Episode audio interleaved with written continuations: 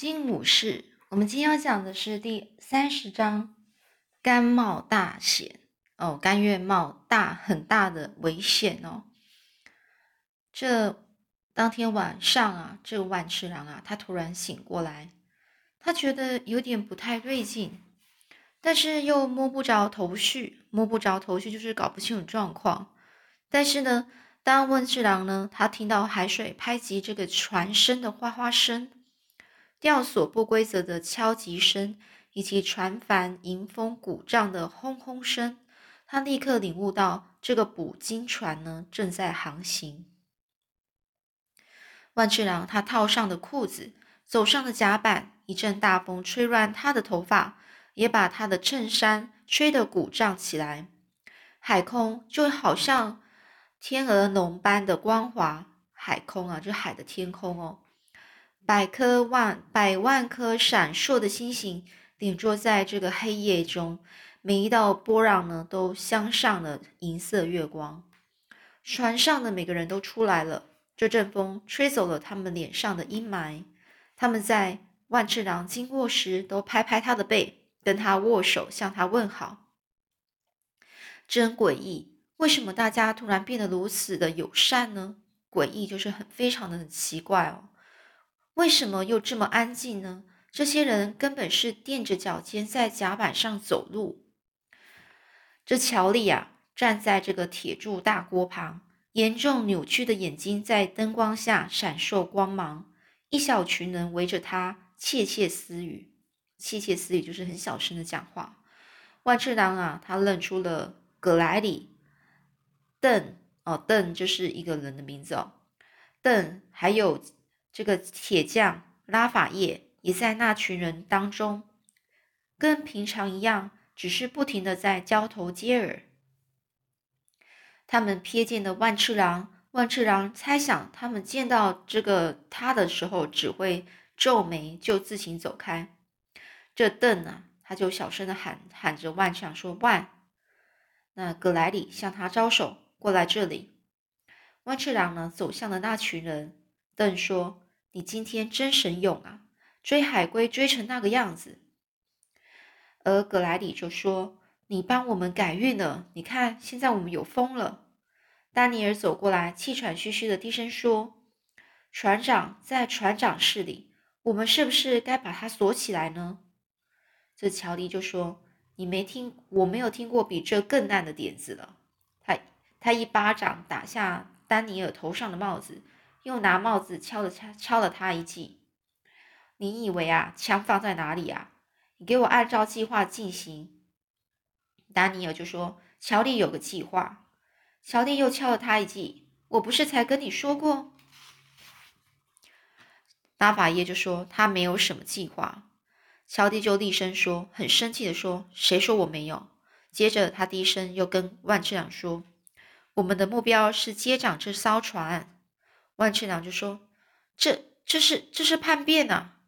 嘘，万次郎呢降低音量，非常小声的说：“叛变是很严重的事，他们可以吊死你。”哎，这乔蒂就说：“你以为我们不知道吗？但是你自己看看现在的状况，我早在第一天就警告过你，戴维斯这个人，你却那么固执，坚持留在船上。”万次郎说：“你当时是要我小心戴维斯吗？”小弟就说：“当然啦，不然你以为我在说谁？”万次郎就说：“我当你呀，我以为你在威胁我。”乔蒂他就啐了一声说：“呸！船长啊，穿着内衣到处跑，对着乌云胡言乱语，手里还拿着枪威胁船员，你却在担心我。”这格莱里补充说：“船长这几天呢，一定会杀人，你放心好了。”万次郎就问。阿肯先生知道这件事吗？乔蒂停顿一下，接着说：“我们不太确定。老实说，对你也是。你和戴维斯在约翰豪兰号就是朋友了。”万次郎在思索着，不知道这样的计划会不会让他惹上麻烦。这万次郎啊，就说：“你有什么计划呢？”但是这话才刚出口，就被一声爆炸巨响给打断了。他们转向声音的源头。见到了船长穿着白色的睡睡衣啊，在船尾主甲板那边游荡着，手里拿着一把火枪。这拉法叶他的低声说：“看起来跟幽灵一样。”这戴维斯停下脚步，他装他装着装填他的子弹，一下子低声就在面咕哝着，一下子大吼大叫说：“你们快给快点给我找金鱼，一群懒虫，不然就等着吃子弹吧！”这船长啊，沿着甲板前进，一面胡言乱语乱语，一面挥舞着火枪，走到这铸铁的铸铁大锅旁边的时候，他背他的背呢，他是背过身子。万次郎的伙伴逮到了机会，躲进了一艘捕鲸小艇后面。等万次郎回过身来，正好见到戴维斯瞪着他。这戴戴戴维斯呢，就说：“你别以为我不知道你在想什么。”万次郎他突然觉得他的背啊，汗水呢开始流。船长就说：“你想偷走我的捕鲸小艇？”这万次郎很抗议啊，就在那边抗议说：“船长，我没有啊。”这，但是他这时候也松了一口气，至少船长似乎不知道叛变这件事。另外呢，他就跟着就接着说：“就算我想，我们也离这个日本群岛很远呢，远到小艇根本就到不了啊。”那这船长就很生气说：“所以你承认你想偷船的吗？”没有，这万次郎就这样说：“先生，我我只是……”这船长呢就说：“去啊，你你去拿小艇啊。”现在就放下一艘小艇，万次郎突然之间呢停顿住了。这戴维斯船长大吼着：“你跳下去啊，老兄！你怎么不跳？”这枪呢是拖着重重的敲击，枪托啊，就是枪托，就是枪的呃底部重重的敲击甲板。你给我放小艇！他就像，船长就很大声的大吼大叫的这样子。万次郎一度垂下眼睛啊，不知道该怎么办。他不能够违抗船长直接下达的命令，但是如果他若真的听命行事，戴维斯会不会真的扔下他在这里一个人，在黑暗和大风之中，不管距离哪里都有几百里远呢？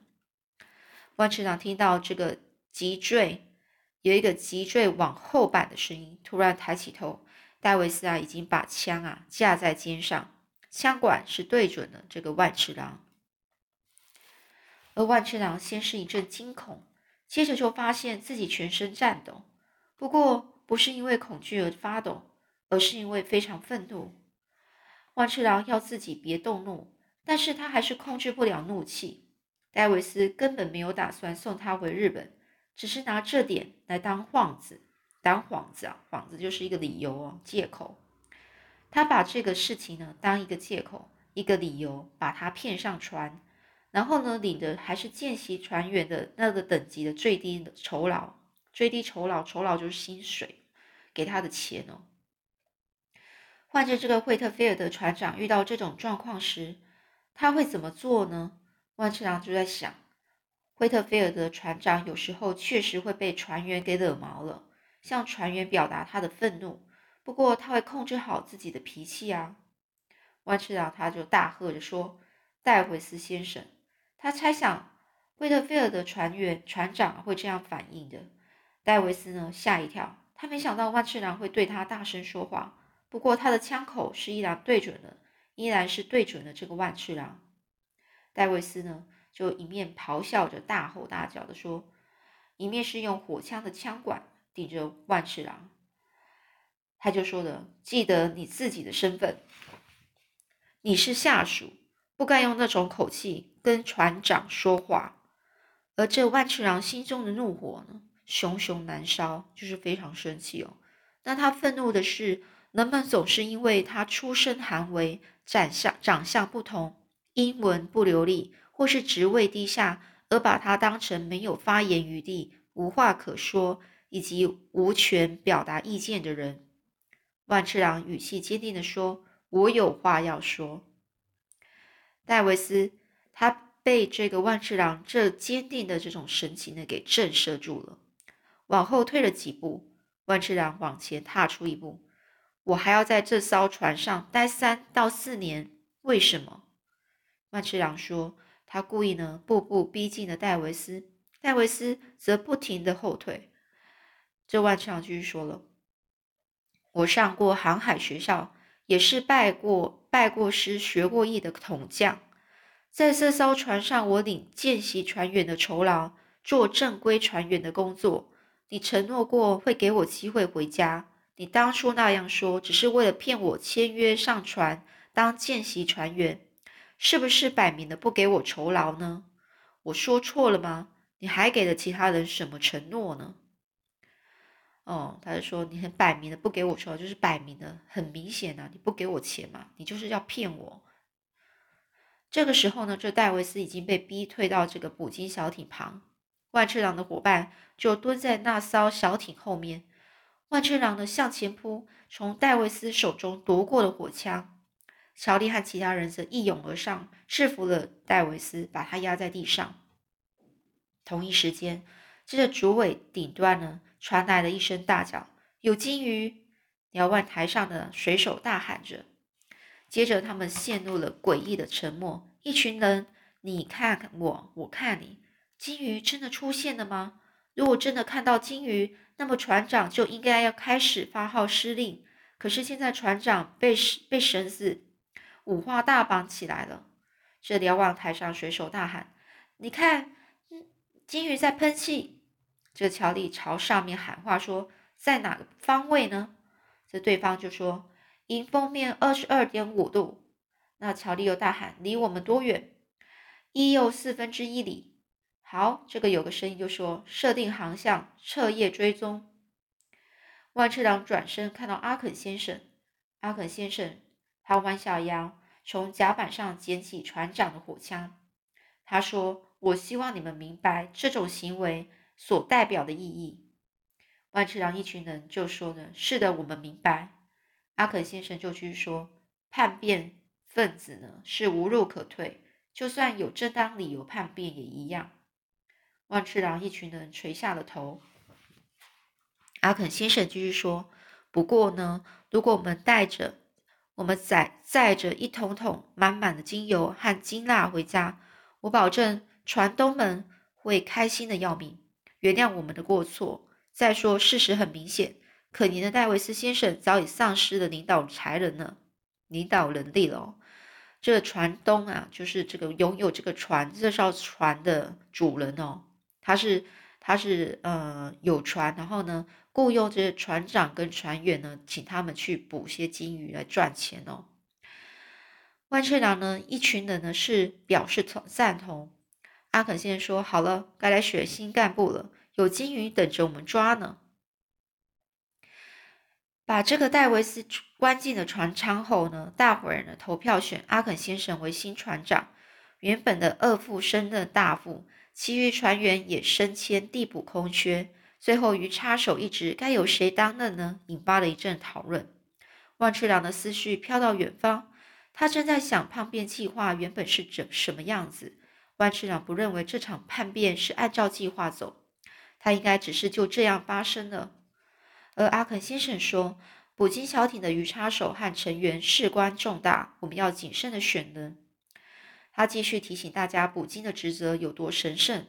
没了筋骨制作束腰，我我们的太太和女儿要怎么维持纤细的腰身呢？缺了金鱼的胡须制作制作马鞭。马儿懒洋洋的，懒洋洋的是在躺在这大街打盹。想想那些困在马车上的人会怎么咒骂我们呢？想想软趴趴撑不起来的帽子、大礼帽、侍女帽、吊带和饰带。想想鱼竿线、探测棒、支撑架、刮舌器，还有笔、笔笔、笔杆、长靴的鞋垫、鞋拔，还有各式各样的刷子。这些东西没有金鱼就做不出来，没了金鱼润滑，我们文明世界所有的机器都得停摆。最重要的是，我们的朋友、邻居和家人没有油可以点灯，得坐在这黑漆漆的屋子里。这黎明时会有一群金鱼等着我们。大家都知道，我们需要有经验的鱼叉手，更需要值得信任、能够把能够让我们把幸运性命呢。托付给他的成员呢？大家呢陷入沉思，鸦雀无声。大家都希望有最可靠、最明智、最沉稳的人来担起这个重重责大任呢。有人就大喊：“约翰万！”众人呢开始纷纷附和，附和就跟着说：“是啊，是啊，对对。”那这阿肯就说：“投票表决。”一轮表决下来，众人间每个人啊都表示赞同，最后只剩下一个人还没有投票，那就是乔丽。乔丽沉默了一会才开口说：“我认识的约翰万，先前我们都在约翰豪南号上，他第一次捕鲸小艇捕鲸时我在场。”当时我们说的话，他一个字也听不懂。万次郎心想，并非全部都是这样啊。当时我让他吃了一点小苦头。这万次郎心想，你也太轻描淡写了吧？轻描淡写就是你讲的太轻松了。你可不是给他一点小苦头啊的意思哦。这乔蒂呢，就就说，老实说。这次又在富兰克林号碰到他，我心里不怎么高兴。不过看到他奋不顾身下海替大家抓抓晚餐，我承认他有勇气。今天晚上他和我们的前任船长正面交锋，也证明了他有魄力。他有办法和小丹尼尔站上一整夜，这代表他有耐心。根据我的个人经验。他在必要的时候能够奋勇的抵抗敌人，然后呢？所以我想，我投票赞成。这乔迪亚竖起大拇指，朝着丹尼尔比一比哦，就是他觉得说这个，呃，那个约翰万啊，就是万呢，能够能够呢，就是嗯，很有耐心的陪着这个训练这个小丹尼尔这个菜鸟哦，所以呢。到最后呢，表决结果一致同意，由约翰万担任的鱼叉手。那好了，我们今天就先讲到这里。下次呢，我们要说的就是，到底这个约翰万，也就万次郎啊，他怎么去做这个担任这个鱼叉手的？到底他能不能够去胜任这样的一个工作呢？胜任就是说，能够呃，可以呃，拥有。做这个鱼叉手的资格呢？嗯，好，那我们下次再继续说喽。